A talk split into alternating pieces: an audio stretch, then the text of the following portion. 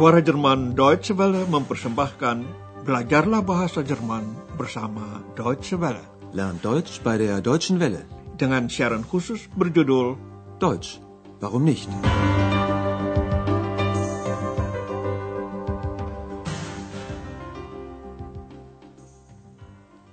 Saudara pendengar sekalian, sampailah kita pada pelajaran ke-24 dari seri 4 hari ini. Dalam pelajaran kita hari ini, Andreas mengunjungi atraksi wisata yang sangat tenar. Kastil Wartburg di bagian barat Thüringen. Pelajaran ini berjudul Luther di Kastil Wartburg. Luther of the Wartburg. Pada pertengahan abad ke-16, Martin Luther mengumumkan tesisnya bahwa hanya Alkitab yang menjadi dasar iman Kristiani. Dengan langkah inilah mulai reformasi kehidupan gereja. Namun yang dipersoalkan Luther pada waktu itu adalah kewenangan gereja Katolik. Ia dikejar oleh Paus, Papst, dan oleh Kaisar.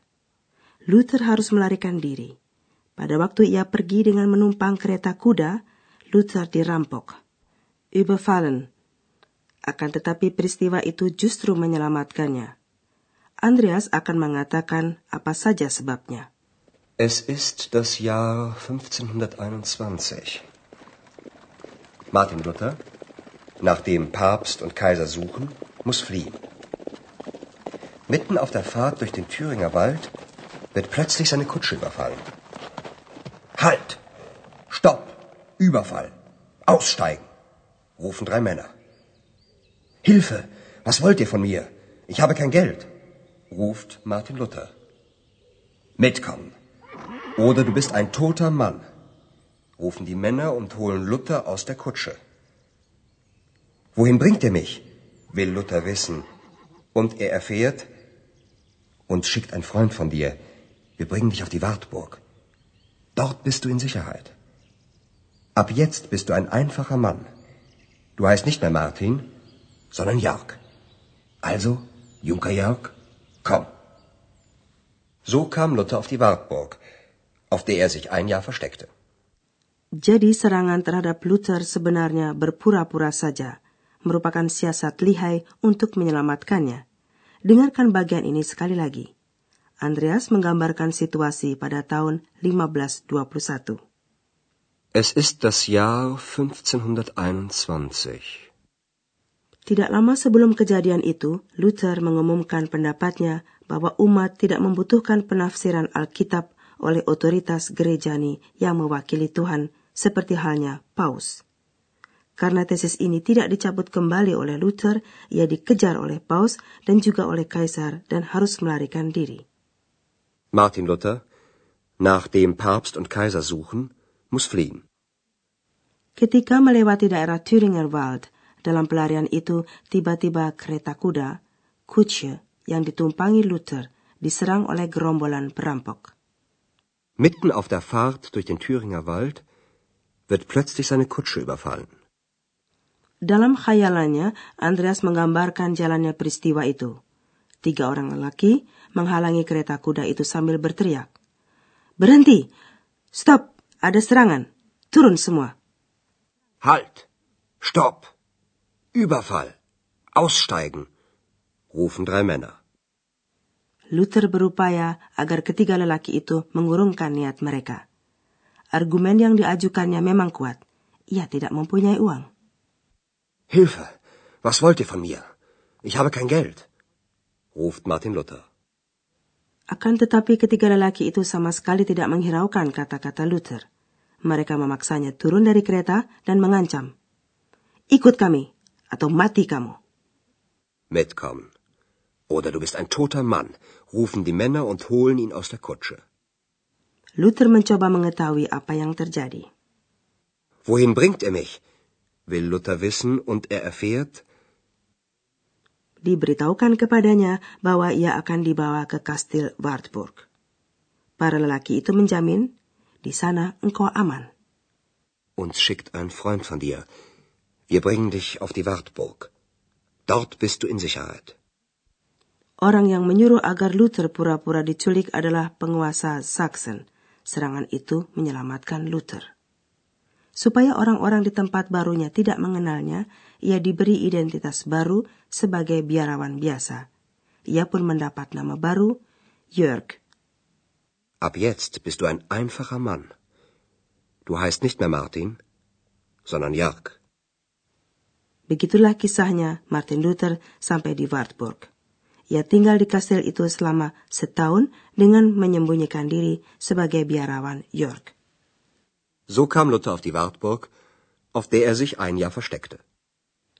Waktu di Kastil Wartburg dimanfaatkan dengan baik oleh Luther, ia menerjemahkan kitab perjanjian baru ke dalam bahasa Jerman.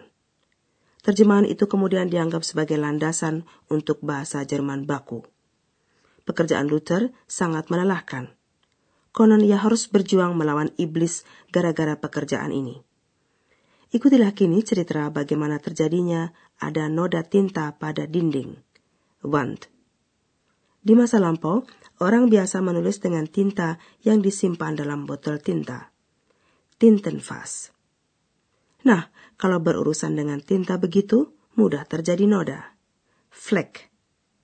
Kejadian itulah yang juga menimpa Luther. Bagaimana kisahnya akan diterangkan oleh seorang pemandu wisata yang mengantarkan para pengunjung di antaranya Andreas, ke Kamar Luther di Kastil Wartburg. Das hier ist also das Zimmer von Luther. Und hier ist der Tisch, an dem Luther arbeitete. Mhm. Sie wissen ja, hier übersetzte er das Neue Testament. Er hat dazu nur ein Jahr gebraucht. Nur ein Jahr. Natürlich hatte er auch Probleme. Nein, nicht bei der Übersetzung, sondern mit dem Teufel. Der Teufel, dem diese Arbeit gar nicht gefiel, ärgerte Luther. Und um den Teufel zu vertreiben, hat Luther sein Tintenfass genommen und nach dem Teufel geworfen. Das Tintenfass traf leider nicht den Teufel, es traf die Wand. Hier, sehen Sie, da ist der Fleck immer noch. Immer noch der alte Fleck? Psst, Ex. Nein, natürlich nicht. Der Fleck wurde für die Touristen extra nachgemalt.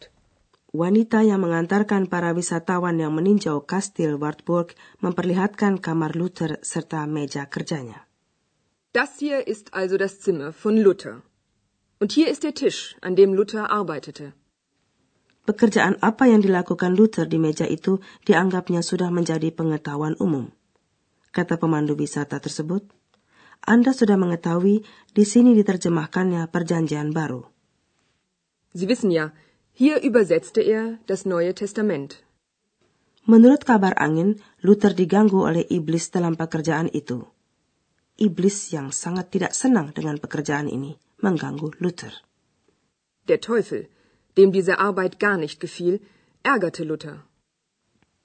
Kata kabar angin itu, Luther mengambil botol tinta untuk mengusir iblis itu.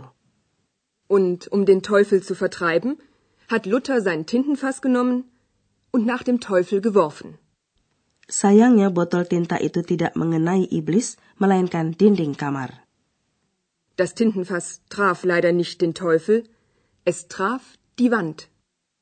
Tinta itu meninggalkan bekas berupa noda. Andreas mengetahui apa yang menyebabkan noda tersebut masih dapat dilihat sekarang. Noda itu digambar ulang dengan cat, khusus untuk para turis. Hier, sehen Sie, da ist der Fleck immer noch. Immer noch der alte Fleck? Psst, Ex. Nein, natürlich nicht. Der Fleck wurde für die Touristen extra nachgemalt. Terjemahan karya Luther itu pada masa hidupnya sudah menjadi buku laris dan status tersebut dapat dipertahankannya sampai kini. Nah baiklah saudara pendengar, masih ada satu dua macam kalimat relatif yang ingin kami terangkan.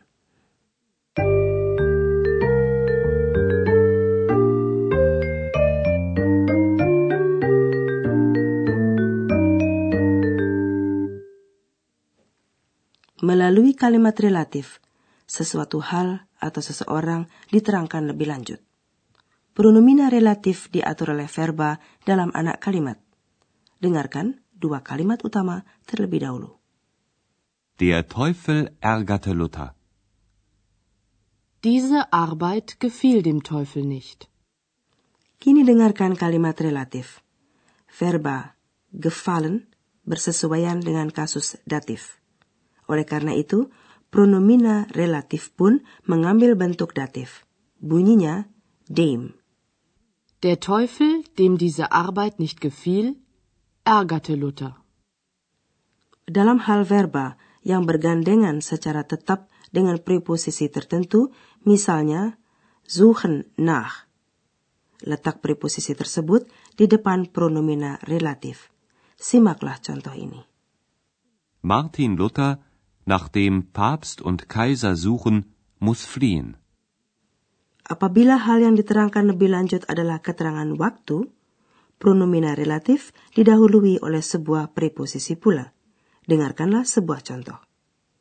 Hier ist der Tisch. Luther arbeitete an dem Tisch. Hier ist der Tisch, an dem Luther arbeitete.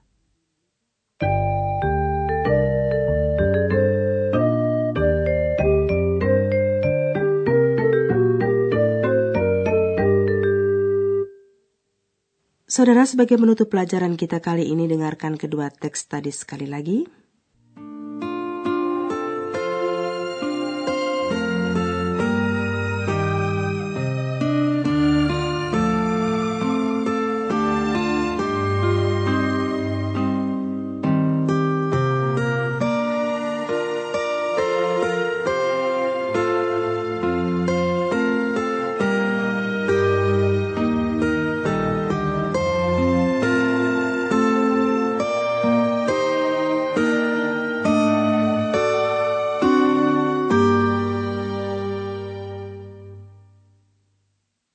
Andreas menceritakan peristiwa diselamatkannya Luther pada waktu ia melarikan diri.